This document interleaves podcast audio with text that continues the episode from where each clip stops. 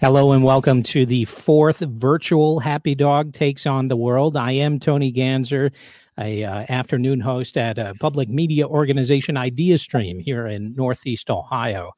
This month, will the world will mark the 20th anniversary of UN Security Council Resolution 1325. This is a landmark resolution that specifically addresses how women and girls are differently impacted by conflict and by war. Perhaps more importantly, it recognizes the critical role that women can and should play in conflict prevention and resolution, peacemaking and peace building, and by extension, the ways women define security. This anniversary comes as the coronavirus pandemic, of course, continues to upend lives around the globe. For women, the effects of the pandemic are especially acute facing job loss and financial and economic instability threats of physical emotional and or sexual violence and in some places extreme conflict and humanitarian crises women are at risk of experiencing severe negative long term consequences, often without advocates informing them and working specifically to secure their physical and economic well being. Around the world, women make up only 10% of national leaders. And today we'll talk to a panel of experts in women, peace, and security about this unique moment in time and what it means for women and the future of women's rights globally. Tonight, I'm joined by Sharon Bhagwan Rolls, board co chair for the Global Fund for Women. That's a grant making foundation that promotes women's human rights and women's programs around the world. Ms. Uh, Bhagwan Rolls is a well known feminist activist in Fiji. Thanks so much for being here. Thanks for having me. And Bula Vinaka from Fiji Islands. Oh, fantastic. Uh, also joining us, Gina Torry, Director of the International Center for Dialogue and Peace Building. Thanks so much for being here. Wonderful to be here. Thank you for having me. And Dr. Anna Powles, Senior Lecturer at the Center for Defense and Security Studies at Massey University in New Zealand. Thanks so much for being here. Kia ora, Tony. Thank you for having me. That's great. As in every City Club forum, you can participate, and we hope you do by sending your questions. You can text them to 330 541 5794. That's on your screen 330 541 5794. You can also tweet them at the City Club somehow through a series of tubes they will make it to me and i will fit them into this program. Uh, should be really great to have your participation. So just to start uh, maybe gina and, and sharon can you maybe put a little more flesh on the bones of 1325 and kind of explain uh, how big a deal this is and then and then quickly get us now 20 years on from that? Maybe gina you want to start well, I'd like to start with uh, the, you know, the beginning. It, the Security Council was around for about 40 years before they even thought about the inclusion of women and girls and the impact of war and whether or not it was important that they participate in post-conflict peace building. And so, um, if you can imagine, in, in 2000, uh, the first resolution on women, peace, and security, uh, Resolution 1325, the 1,325th resolution passed by the Security Council uh, was passed specifically recognizing women's um, the importance of women's participation in uh, situations of conflict, uh, recognizing that uh, they have different needs um, and that war impacts women and girls differently, and that their participation inside of political life is essential. Um, and I like to, you know, when I talk about 1325, I like to say that uh, this is the first uh, resolution that literally uh, grew legs and walked right out of the UN Security Council. And she was picked up by women building peace all over the world. And so, it, on this level, this this resolution was not just landmark, but absolutely extraordinary. And it was also extraordinary from a political from a political perspective because um, this wasn't this resolution was not brought by one of the major superpowers. Um, this was brought by a non-permanent member of the UN Security Council, Bangladesh. Uh, so just you don't have to be the most powerful um, or the biggest to do something world-changing and extraordinary. And um, and certainly uh, Sharon has done some amazing work in Fiji, across the Pacific, and across the world. And so she is known to um, all of the leaders um, carrying the women, peace, and security torch um, as, a, as, as an important figure uh, over the last 20 years. And so while there is still a lot of work to do, um, I have to say that a lot of extraordinary work has been done. And so, Sharon, I Thanks, um, thanks, Gina. I mean, I, I, think for me, the 1325 is really an important legacy of the, the women peace activists from around the world, including in my own Pacific Island region, um, who have who were advocating, organizing. Um, throughout the 60s and 70s, you know, into the UN decade for women around issues of demilitarization, anti-nuclear movement, decolonization as well, and Pacific Island women, including women who I've had the privilege and honor to work with uh, from Bougainville, were part of the, the group of women um, at the United Nations um, who presented the petition for this Security Council resolution, as Gina said. And I think what's been important in terms of the localization agenda um, starts with my story, if you want.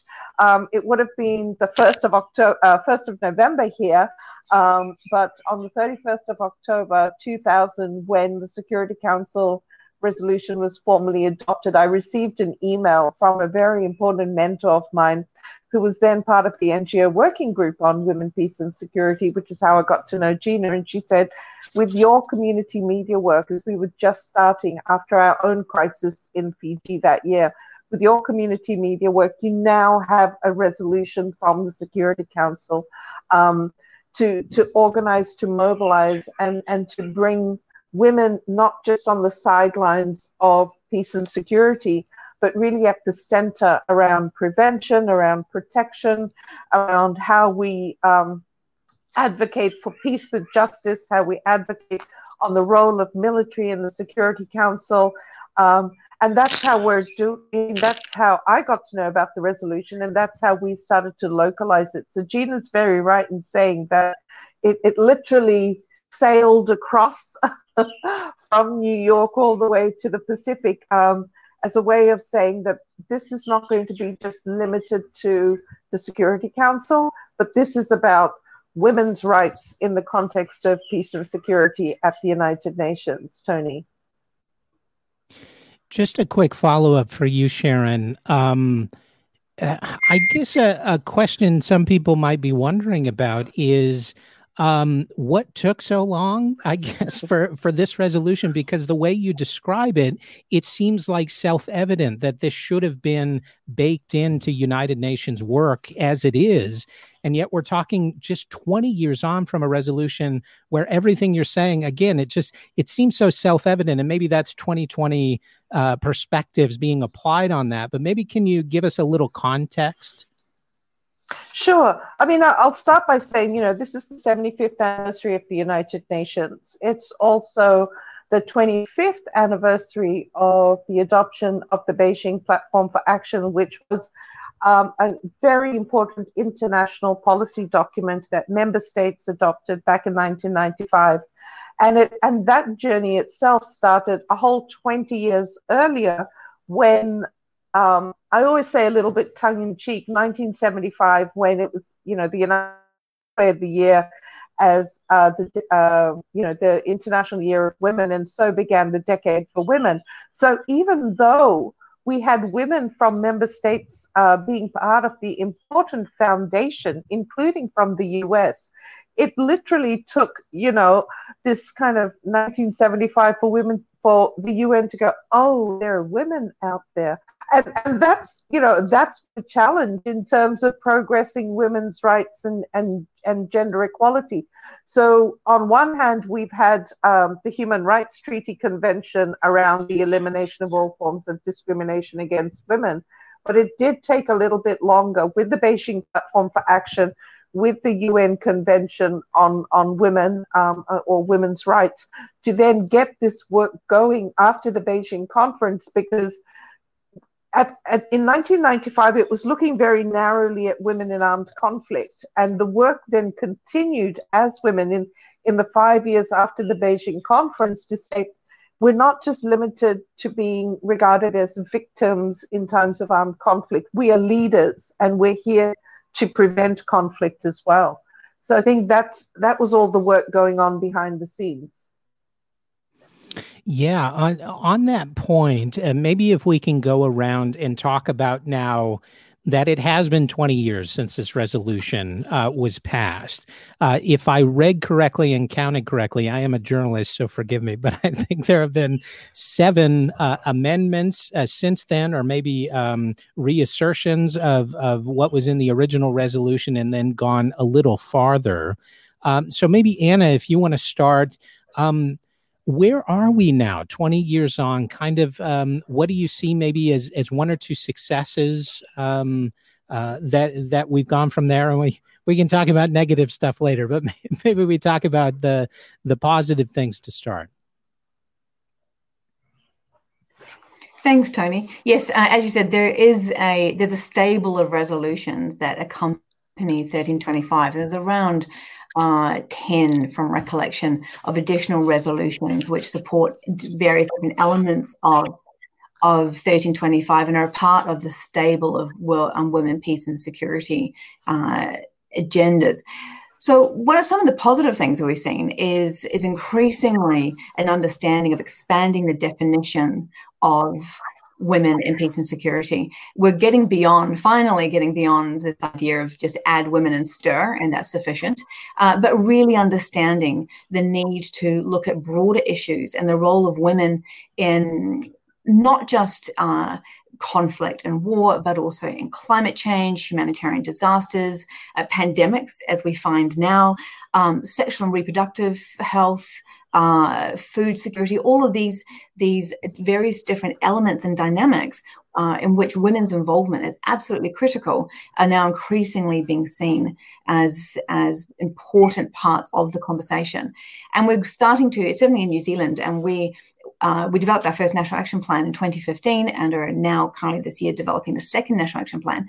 There's increasing awareness of the importance of involving civil society in the conversation as well. So that's a real positive, but also looking at, uh, at both internal issues to within New Zealand, such as very high rates of domestic violence, as being critical to New Zealand's WPS agenda. So it's not just about offshore policy, but also about those domestic factors which shape and influence women, peace, and security as well.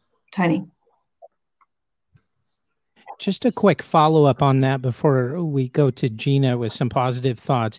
Talking about thinking about this domestically, that reminds me something I read. It was it was criticism of the UK's approach, saying that their national action plan was given to the Foreign Office, and essentially it was considered this is this is a, a foreign thing. We don't need to worry about these priorities domestically. But it sounds like New Zealand's taking a different approach.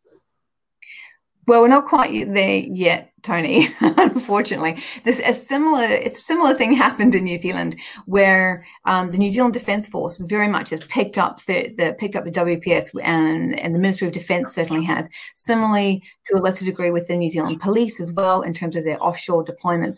But it's also part of this kind of othering that goes on as well, um, and the sense of so women, peace and security issues, Resolution 1325 and, and, and the other resol- related resolutions are all things that we do offshore. We do overseas as part of deployments, for example, into the Pacific, rather than some, some uh, internal reflection to look at how how these are playing out in New Zealand. And we have significant issues in New Zealand with where there's intersections between domestic violence, indigenous rights, and so forth that we need to be thinking about in the context of New Zealand.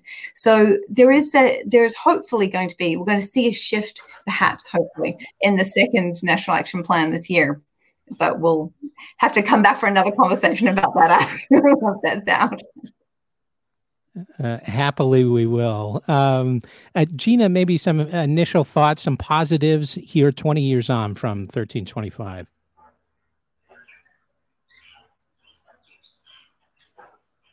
Cut your microphone there, Gina. Sorry about that.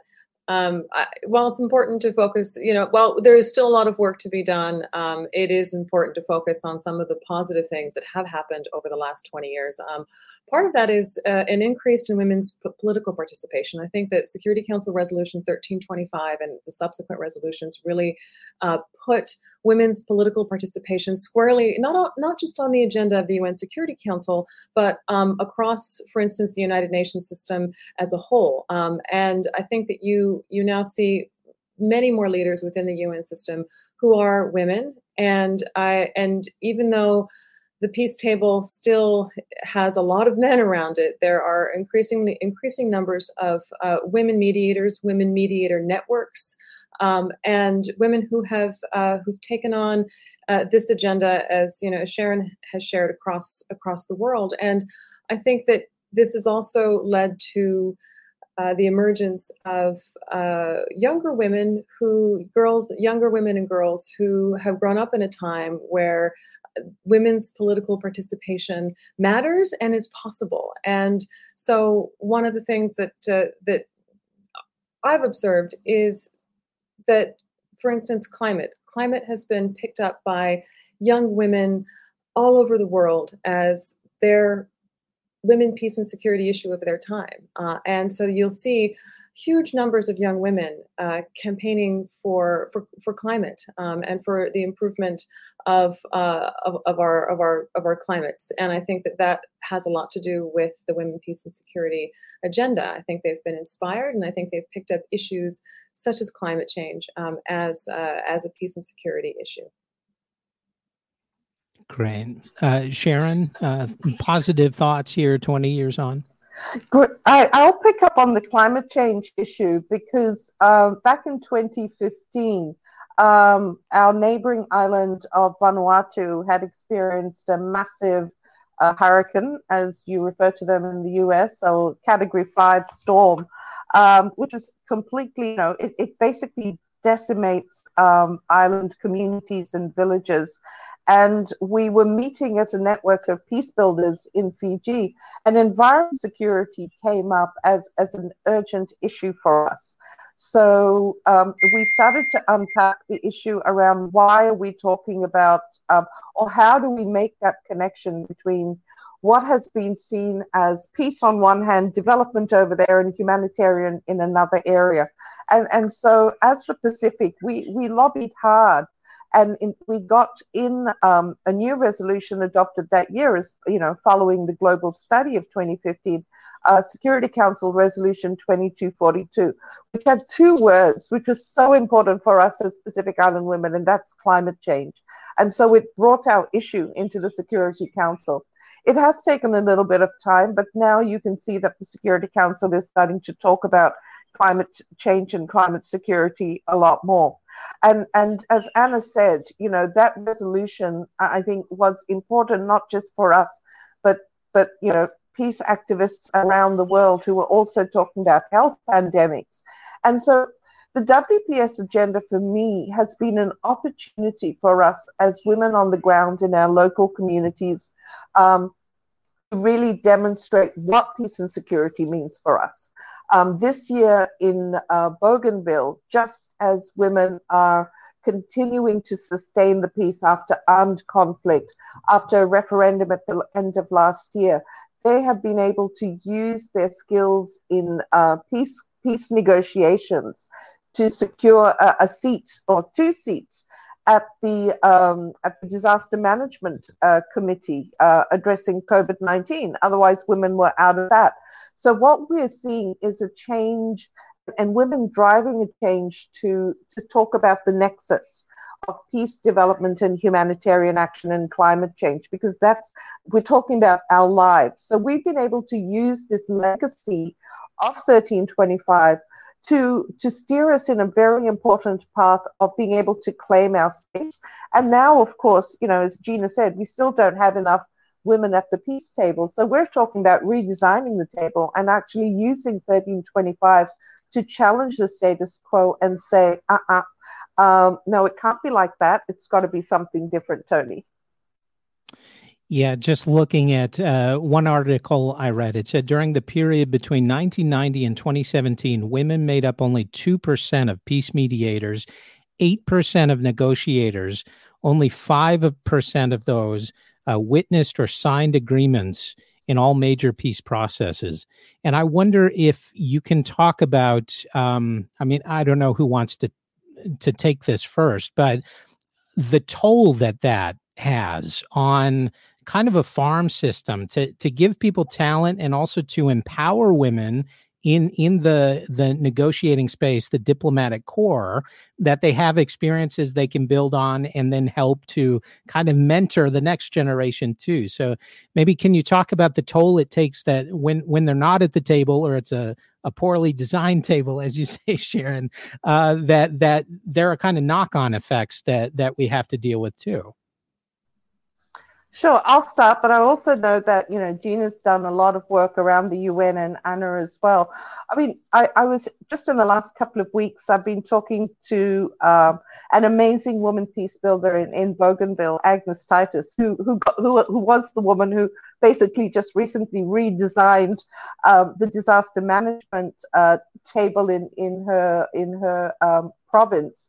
And we were talking about the need uh, to invest in intergenerational learning and intergenerational organizing, because exactly that. We are getting older, um, and we want to see a stronger, vibrant uh, movement continuing. But for women on the front lines, particularly women who have gone in and negotiated with um, with, with armed combatants who have, as they say in Bougainville, literally broken the bows and arrows and contributed to to where this this place is now, and even in the Solomon Islands, uh, in in my part of the world, but in many other countries as well. I think where uh, and I'll use the word disservice because I think, you know, sometimes we, we talk about, you know, let's support women and let's get them to the table, but we're actually not seeing the resources to sustain women's peace activism. So we all know how hard it is and how hard it is for women to keep organizing and fundraising.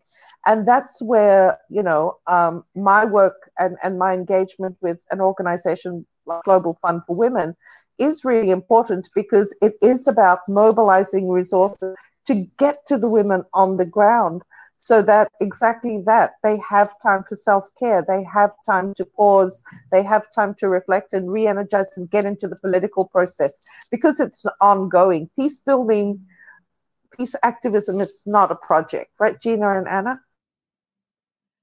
Absolutely, and I, you know, I would add to that, Sharon, and say that you know there, there's a path to the table, and oftentimes women aren't in the spaces where they get taken into the path to the table, and to, to a certain degree, um, the peace table is still largely the domain of men in suits and cigars, if you will, and and the and the fact is that these, uh, you know, inside of the peace and security space, um, staff are brought up from other places, and oftentimes you do not have women being brought up. You have men who are who are finding you know good younger men and bringing them up, and so it is a kind of all boys network where the boys are there and they're bringing up the younger boys, and there really isn't yet an old girls network. And so, oftentimes, when you have mediations, when you tend to have lots of men in the space because that's um, that's who's been in the space as staff, as mediation support staff um, in uh, in national governments, uh, and so to a certain degree, um, this path to the peace table is is is systemic in terms of making sure that, that women um, are, are also bring, being brought up um, in inside of these positions. Uh, and uh, so we don't have to kind of go around hunting for women mediators they're out there um, but they're, they're not part of uh, what has been sort of the status quo did you have thoughts on that anna Yes, I'll just add to um, a couple of things that Sharon and, and, Gina have said. So the absence of women hits at all levels, and I'll, I'll just give you sort of a couple of examples of that. Um, in so for for instance, the lack of women at the peace table has direct implications for a, a conflict uh, being resolved long term. And there's been significant amount of research done on that. And in our, in our own region, in Sharon, my region, in terms of Bougainville, we know that from the successes of those peace agreements signed in areas which are matrilineal, for instance. Um, and we know this also from other areas uh, around the world where peace agreements have held. And uh, statistically, the involvement of women is critical to that. But we also know in other areas, so for instance, I'll give an example from, from Cyclone Winston, which, which Sharon mentioned earlier, um, which with respect to even understanding the on the ground implications of when a force, a, um, a military is deployed in and is setting up a camp for internally displaced uh, and is building toilets, for instance, latrines, um, far away, thinking that that would provide privacy as opposed to that actually becoming a security risk. And I've seen this in in, um, in various different scenarios in, in, the Pacific and, and Southeast Asia. And then, of course, you know, the, an example from Timor where women played a critical role in the resistance. Um, but when the UN came in, they found themselves displanted from decision making roles, and with and that was back in the late nineties, early two thousands, and then to you know the, the, UN General Assembly over the past week, where only um, four, roughly around nine out of hundred and ninety um, speakers were women, so that's around four point seven percent. So we see this this enormous sort of disjuncture from on the ground and then and then what's happening um, at the within the international system and those decision making roles and the importance of targeting all of that. And that needs political will and that needs budgets and money put towards that. There's often a lot of attention by people in the media uh, who focus on personalities. So you look at an Angela Merkel or a Jacinda Ardern, and you say that because they're women leaders, they must be better. Uh, one of our questions is: Do women have a different perspective than men, or or what is what is going into maybe the fact that that peace negotiations are more long term when women are at the table? That it's not just about personalities; it's about what they're bringing as as whole persons in in this. Uh, maybe Anna, you want to comment on that first?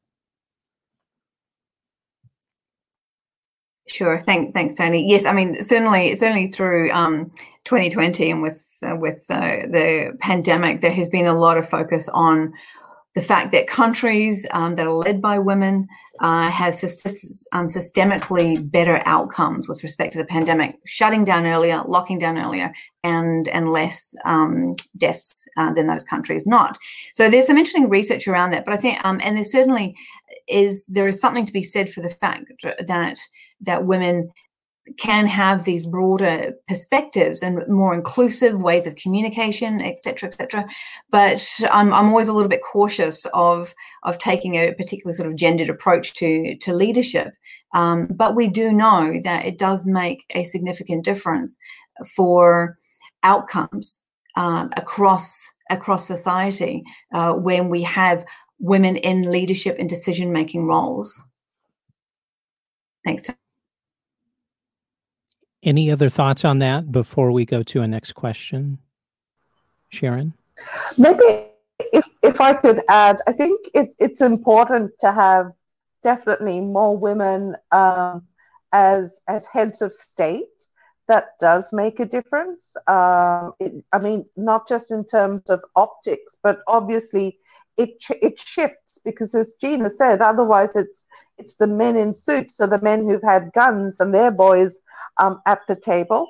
But I think we also need to invest in um, women's leadership at the official level. So, because we know negotiations happen not just when the head of state is there, but how do we also ensure that there's a cross government and accountability to equality, to the equality agenda, to the peace agenda.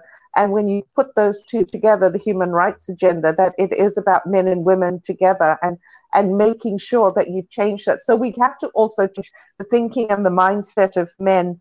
Um, and at the same time supporting women's activists to be in those official spaces. Um, if 2020 is going to change anything, it's got to be that uh, governments, intergovernmental organizations, including the United Nations, have got to be able to find a way to, to redesign the table so it's not us coming in, you know, from the outside and, and knocking on the door and saying, can we make one three minute intervention? Um, we've got to be included in, in that shared decision making to, to reach those uh, positive outcomes. So I think we, um, yeah, it, it's a start, but we need to have more women in leadership right throughout. And in countries like in the Pacific and other other communities, um, it's also important to recognize women's role in traditional leadership, uh, women's roles within the faith communities as well, and and building different levels of leadership, young women's leadership um, in academia, in research institutions. So I think there's there's a need to kind of really build up women's leadership across the board. Yeah. Gina, did you have thoughts on that? Yeah, and I think and I think it's also important to ask um, to ask the question: which women? You know, m- most women, many women lead differently. Um, but just uh, you know, as Anna said earlier, throwing women into throwing a woman in and mix doesn't always you know isn't always the best result. And so we also have to be um, conscious of the fact that it's it's not just adding women in mix, but uh, but that which kind of women also matters.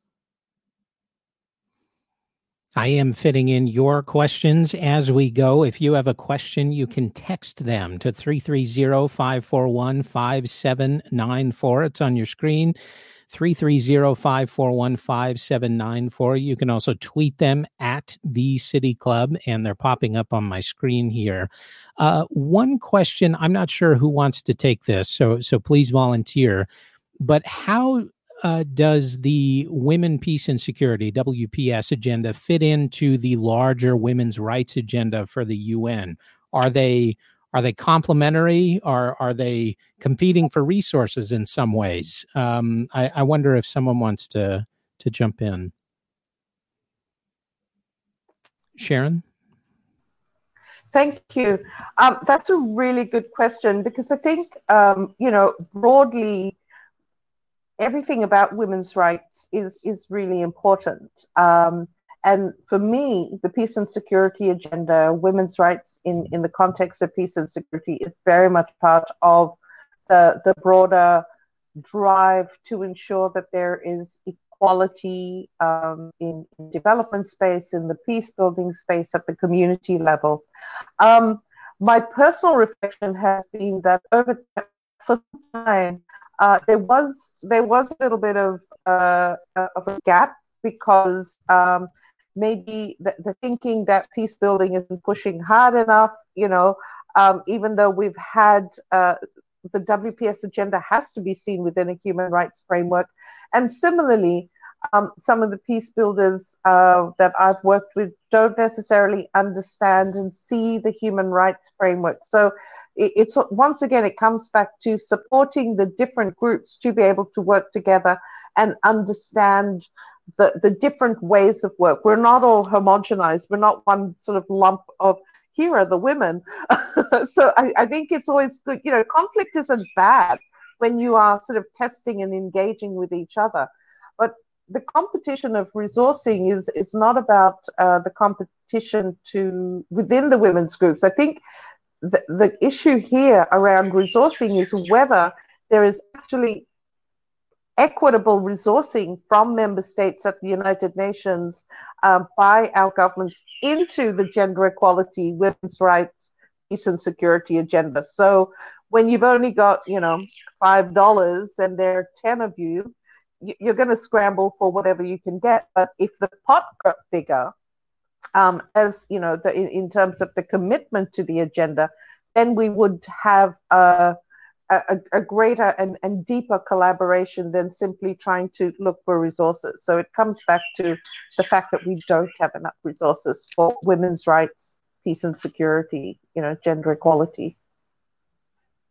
You know, and to add to that, Sharon, that's where you know, in, in terms of member state participation in the UN, this is where the United States could actually play an important role.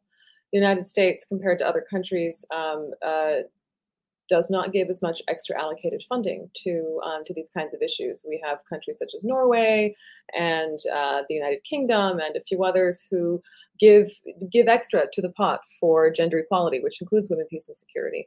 Um, but uh, but the U.S. has yet to step forward and to um, to to to spend just as much uh, of their of, of an extra allocated, not general budget, but extra allocated resources to the United Nations. And if they did that, this would change the face of the world. And um, the lack of U.S. leadership in this regard um, has been detrimental uh, to to gender equality issues and other issues across the board at the UN.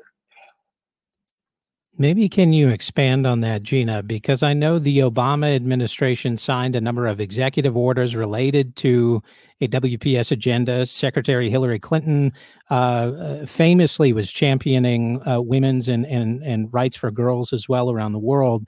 So, where does the U.S. stand here? Is there is there a, a firm commitment, I guess, in the United States uh, national security complex, or or is it something that's fairly fickle that can change depending on who's in the White House.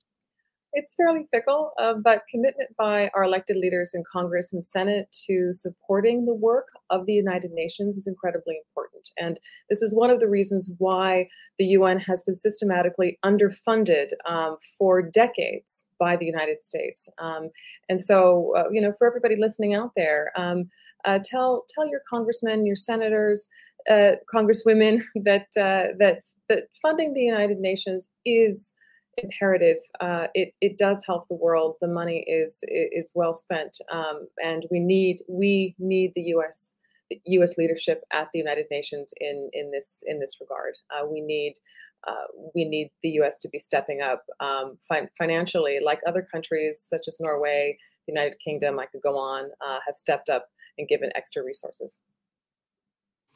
Anna, um, I was reading an article about India's, um, I guess, internal conflict dealing with uh, the WPS agenda, and there it took me on a, a, roller coaster of emotions, where it was it was talking about a a uh, women's only police force that would be deployed. Uh, I think it was Liberia, if I remember correctly. Uh, but then it said that once the the women police officers arrived, they were kind of relegated to a caregiving or or secondary role. I I hate to say women's role, but like the stereotypical caregiver, right? And it seemed like such a missed opportunity that as as I was reading this article, I was like, "Oh, it's a success! Oh no, what happened?" Uh, does this illustrate maybe some of the the challenges of getting sustainable uh, progress, especially thinking about a women's security as just security? Like it's it's uh, there are many issues, not only certain kinds of issues that that are defined as security issues. Uh, if that makes sense. Yes, I think I think so, and uh, certainly that example from of the women's um, police contingent uh, in Liberia, and there've been other examples as well of smaller initiatives that have taken place. The idea being that uh, women uh, it would enable access into parts of those societies in, in, the, in the host countries, whether Liberia or elsewhere, uh, which would be obviously beneficial for a number of reasons, not least of all, having a, a, better understanding of what the issues, the insecurity that those women are facing, that societies as a whole are facing as well, getting a broader, deeper picture of it. But we see often uh, th- these things are often very much missed opportunities. There was a an example from from Timor in 2007 where a, a women's unit was informally stood up by by the commander by the, the the mission commander because he saw the importance of of having women in key roles, being able to, in terms of outreach, in terms of being able to gather information and intelligence and so forth, but also building those ties between an intervention force and the community. Um, unfortunately, often these initiatives are championed by individuals, and when they're replaced, they fall down as a consequence of that. But that group was was that unit was particularly helpful because women knew exactly what was going on in society, and they also knew how to fix it. Um, and in order to have access to that information, you need to have various different actors involved in in in that. And there's a term that's often used as sort of women as force multipliers in the military, and, and that's quite an ugly kind of way of framing it. Uh, but certainly, having units of, of women who are able to get a far deeper access into societies than necessarily other units is incredibly beneficial and just makes good sense. Um, it's remarkable that it hasn't really been stood up as a as a sort of a standard practice, um, but also it's also important there too to ensure that men are also incorporated into that as well, so that they can also learn from that experience and see why it's important. So it doesn't just become a women's activity, but rather it becomes, and I hate again hate to use this phrase, but kind of mainstreamed across all all all um, operational activities. But so there needs to be buy-in. There needs to be buy-in from from um, from those involved in, in, that as well. So it it is a uh, it's actually that that unit actually did have some real successes in Liberia um, in terms of being able to uh, build trust as well uh, too with women. Uh, and so i would hope that we see more of that and more of an understanding as we've seen in afghanistan as well uh, too um, with the women's units there more of an understanding of the role that women can play both at the so-called kind of pointy end of security uh, but also um, but also more broadly across all uh, elements of security too. Tony do you have thoughts uh, to expand on that, Sharon? Especially this idea that uh, Anna was talking about that individuals maybe are are putting forward ideas or or trying to embrace a new way of thinking or or standing up against a, a system that is uh, stagnant, to put it in a nice way, um, to to make more fundamental change in these directions. Absolutely. I mean, like I said earlier on, the, the Women, Peace and Security agenda from within the Security Council is really a transformative agenda. So I think, you know, it, it's not a, a stagnant, uh, it, it's not just words on paper. And, and from the localization approach, from the series of reviews that have taken place, the review of, um, you know, peacekeeping operations also in 2015, I think there's been a real opportunity to also take this agenda and what women have been saying into the other arms of the UN system that is addressing peace and security. I was recently interviewing uh, a woman, actually, a police officer from Romania, who had been deployed to Haiti. And uh, she had done two deployments, and it was really interesting to hear her experience around um, the work that she was able to do in communities in training the local police force. And, and so I think these are the little stories that need to be picking up as well, because um, the, the women who have gone out at the forefront, and, and I really am, am quite convinced that we need to integrate WPS far more into policing than just in terms of military deployments um, for several reasons. One, it strengthens national secu- the national security agenda to be more accountable and more more just.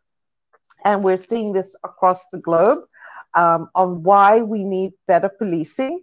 Um, and, and also this is an opportunity policing is actually an opportunity provides greater opportunity for women to come in and rise in the ranks so i'm really proud of, of a, uh, a woman from Fiji who is leading a police uh, battalion um, in, in terms of UN missions.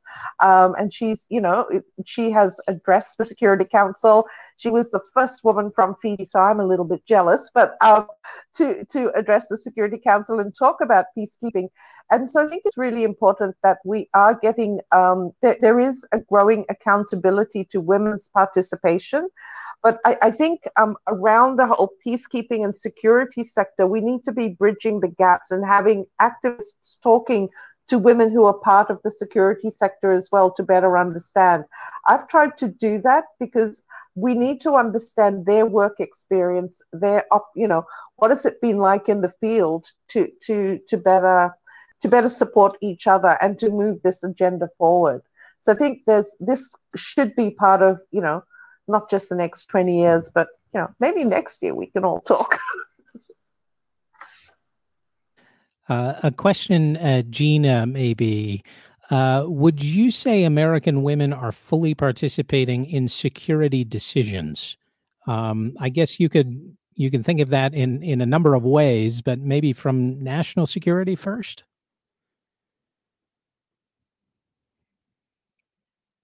Well, I think that uh, the the U.S. Uh, has a has a long way to go in terms of women's um, political participation, um, particularly when it comes to participation within uh, the national security structure. And I, I think that we we have some ways to go. Uh, I'll, I'll, I'll put it like that. We, we have some ways to go, and um, and that's where you know hopefully if we come back in five years or ten years, we've made a lot more progress than uh, than than we have we have so far. Because I think it's it's again the the realm of international peace and security is still largely one that is inhabited by men, including in the U.S.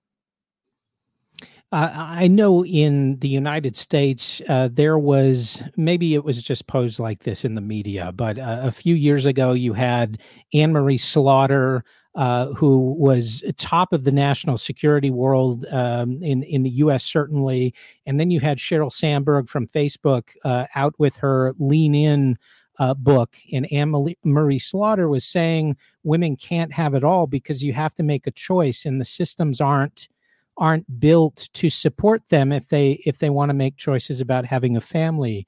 Uh, and uh, some of the articles I've read have have been saying that really our systems need to recognize that that that you have to approach inclusion in an inclusive way that that it really needs to be kind of a wraparound approach to accommodate uh, different life situations and, and choices that that people want to make about their family life and also be able to be included uh, on these career tracks uh, in the same way that a man might be uh, included and he's not facing uh, the same decisions. I wonder if you have uh, thoughts on that specifically. maybe Gina, you want to start and I mean, but we'll, certainly the, the realm of international peace and security is unfriendly to women who um, who have families and and need to go back home at a certain hour, for instance. And you can say the same thing for other sectors. But I think um, the realm of international peace and security is is demanding, and so the the comment that you can't have it all.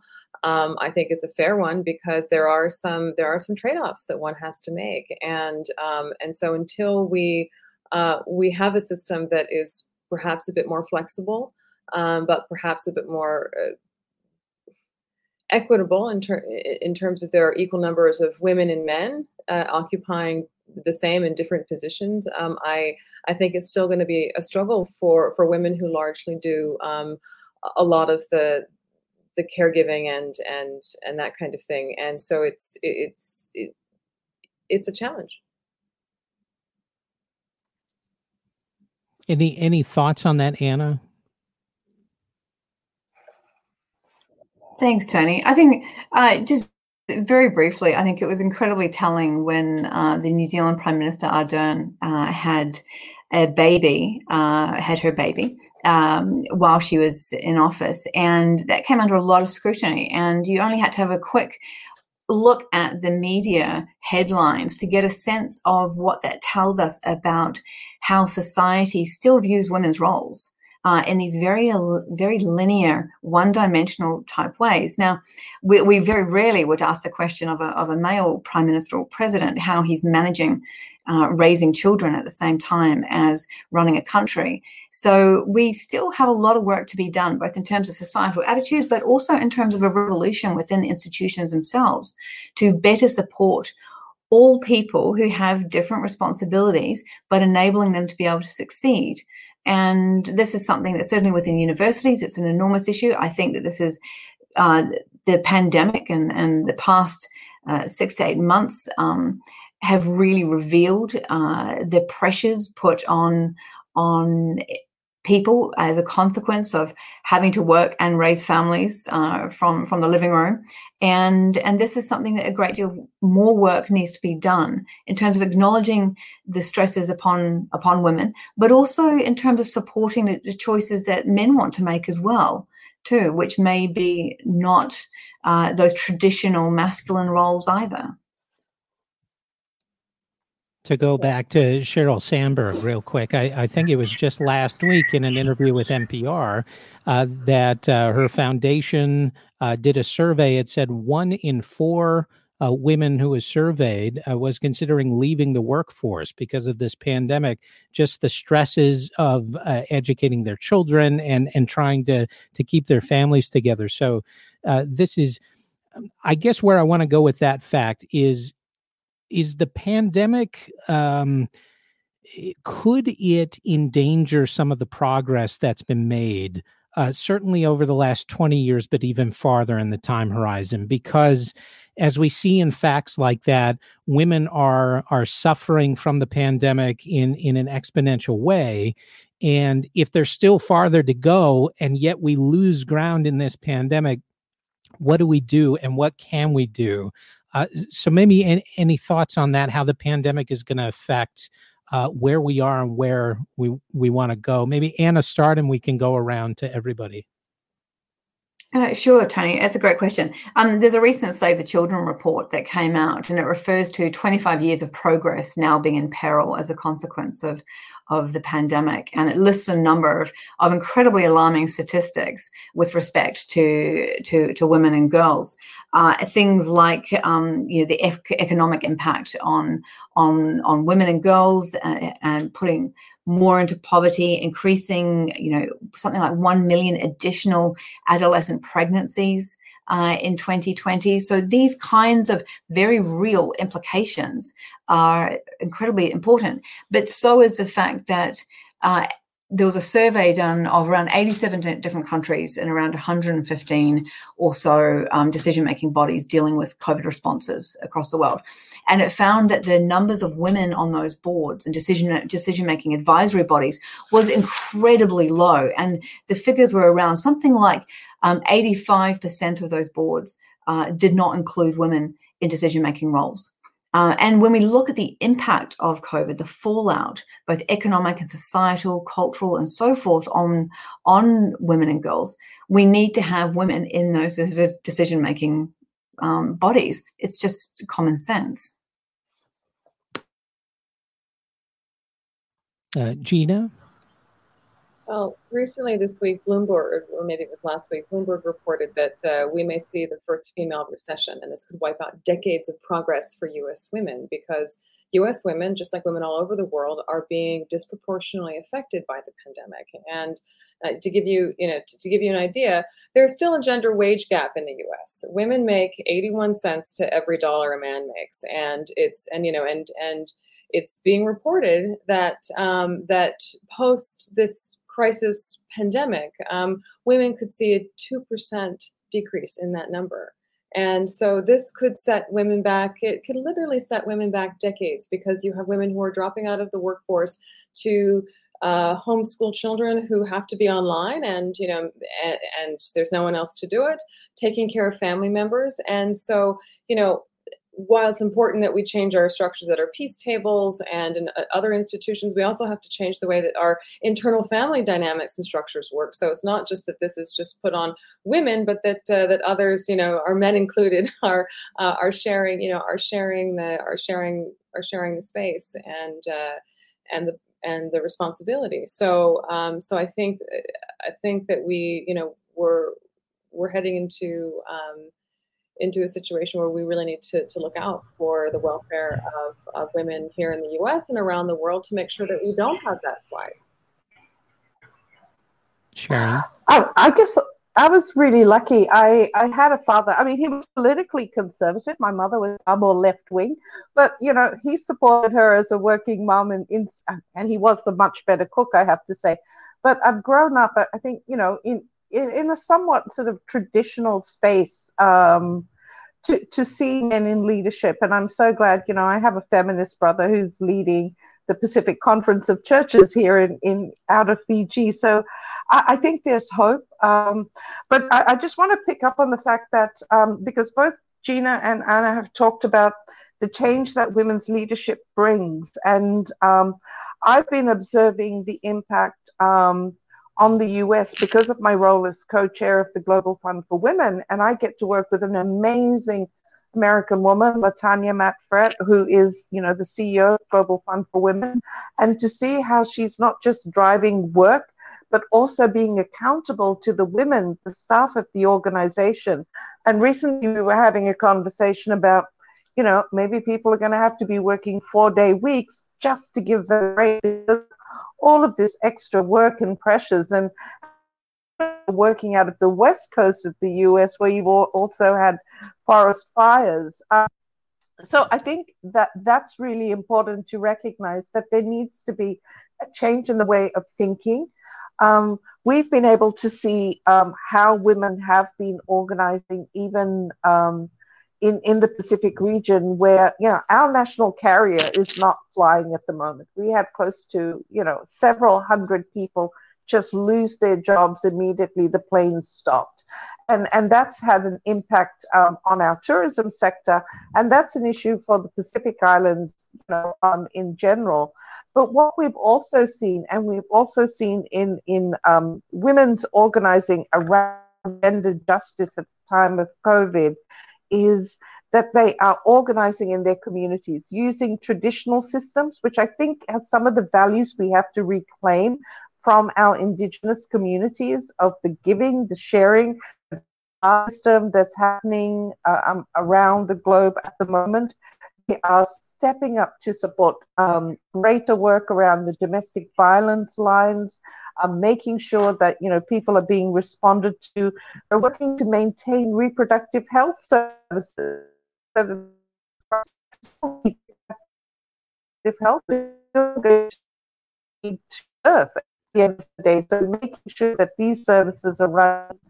Also, the in the US, but we, you know, I've been really proud to be able to have women help women who are standing up for justice as an issue um, that is affecting women across the globe. Some of us face it historically, but but that this is where you know, all of these different issues, the COVID 19 has unveiled to some degree the fact that we have been dealing with a number of crises situations from climate crisis to racial injustice. But the feminist movement, the women's rights movement at country level, in communities globally, are showing a connection to what needs to happen to ensure, coming back to the WPS agenda, that communities are safe, that people feel protected in their homes and outside their homes as well.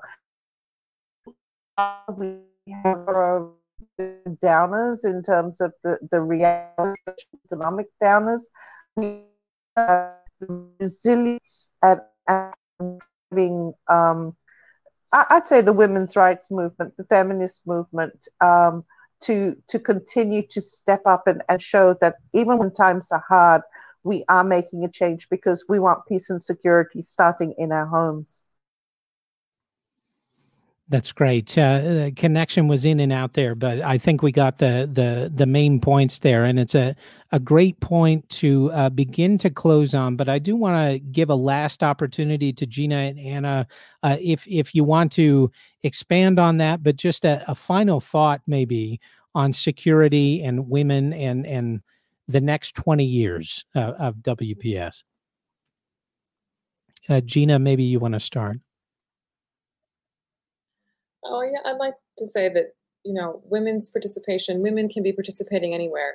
It's not something that's just in the realm of the un security council or in big cities but it's all over the world. You know women can lead on issues that matter to them. They can lead on issues of climate on food security on the economy on homelessness on nuclear security and disarmament. Women can lead um, in their local communities every day uh, and that is part of the Women, Peace, and Security agenda, and that is part of fulfilling a global Women, Peace, and Security agenda. And so, the more women we have actively going out and taking leadership roles in their communities, um, this contributes to women, peace, and security, women, peace, and security's progress worldwide. And so I would just encourage uh, our listeners out here to um, to go out and to, to to take on leadership um, in in in the areas that matter to you, uh, and in that way, you are fulfilling the women, peace, and security agenda. And you know that's what I look forward to um, in you know in the next 20 years is uh, is is is an even greater progress, um, despite all of our all of the challenges that we face as we walk against the wind sometimes.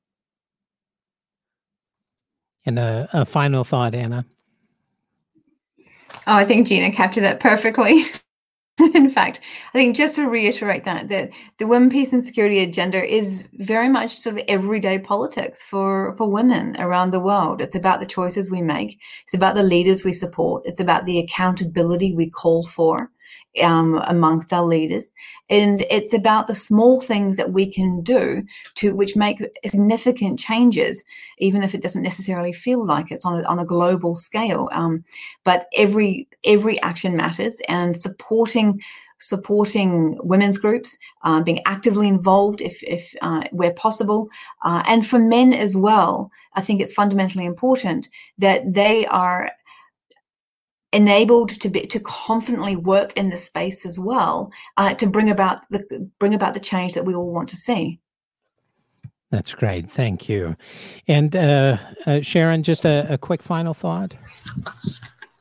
Yeah, I mean, you know, as I mentioned, financing is so critical, uh, particularly when only 1% of international gender equality funding gets to grassroots women.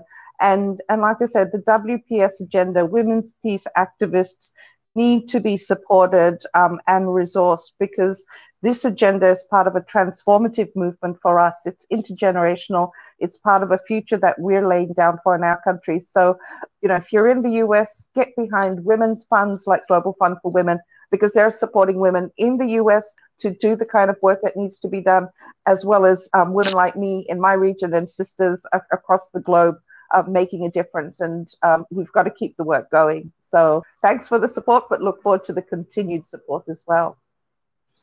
That's great. Thank you. And thank uh, all of you for uh, joining us for today's virtual Happy Dog Takes on the World Forum featuring Sharon Bhagwan Rolls, board co chair for the Global Fund for Women.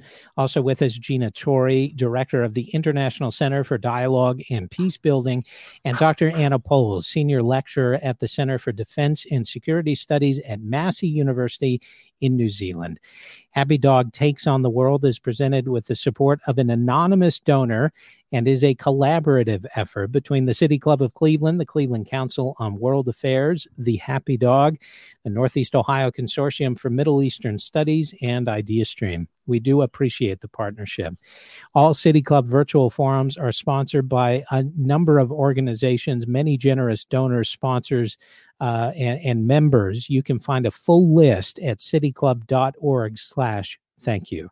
You can join us November 10th at 7:30 p.m. as we contemplate the foreign policy inbox of our next president, whoever that may be. I am Tony Ganzer. Our forum is now adjourned. Thanks so much for being here.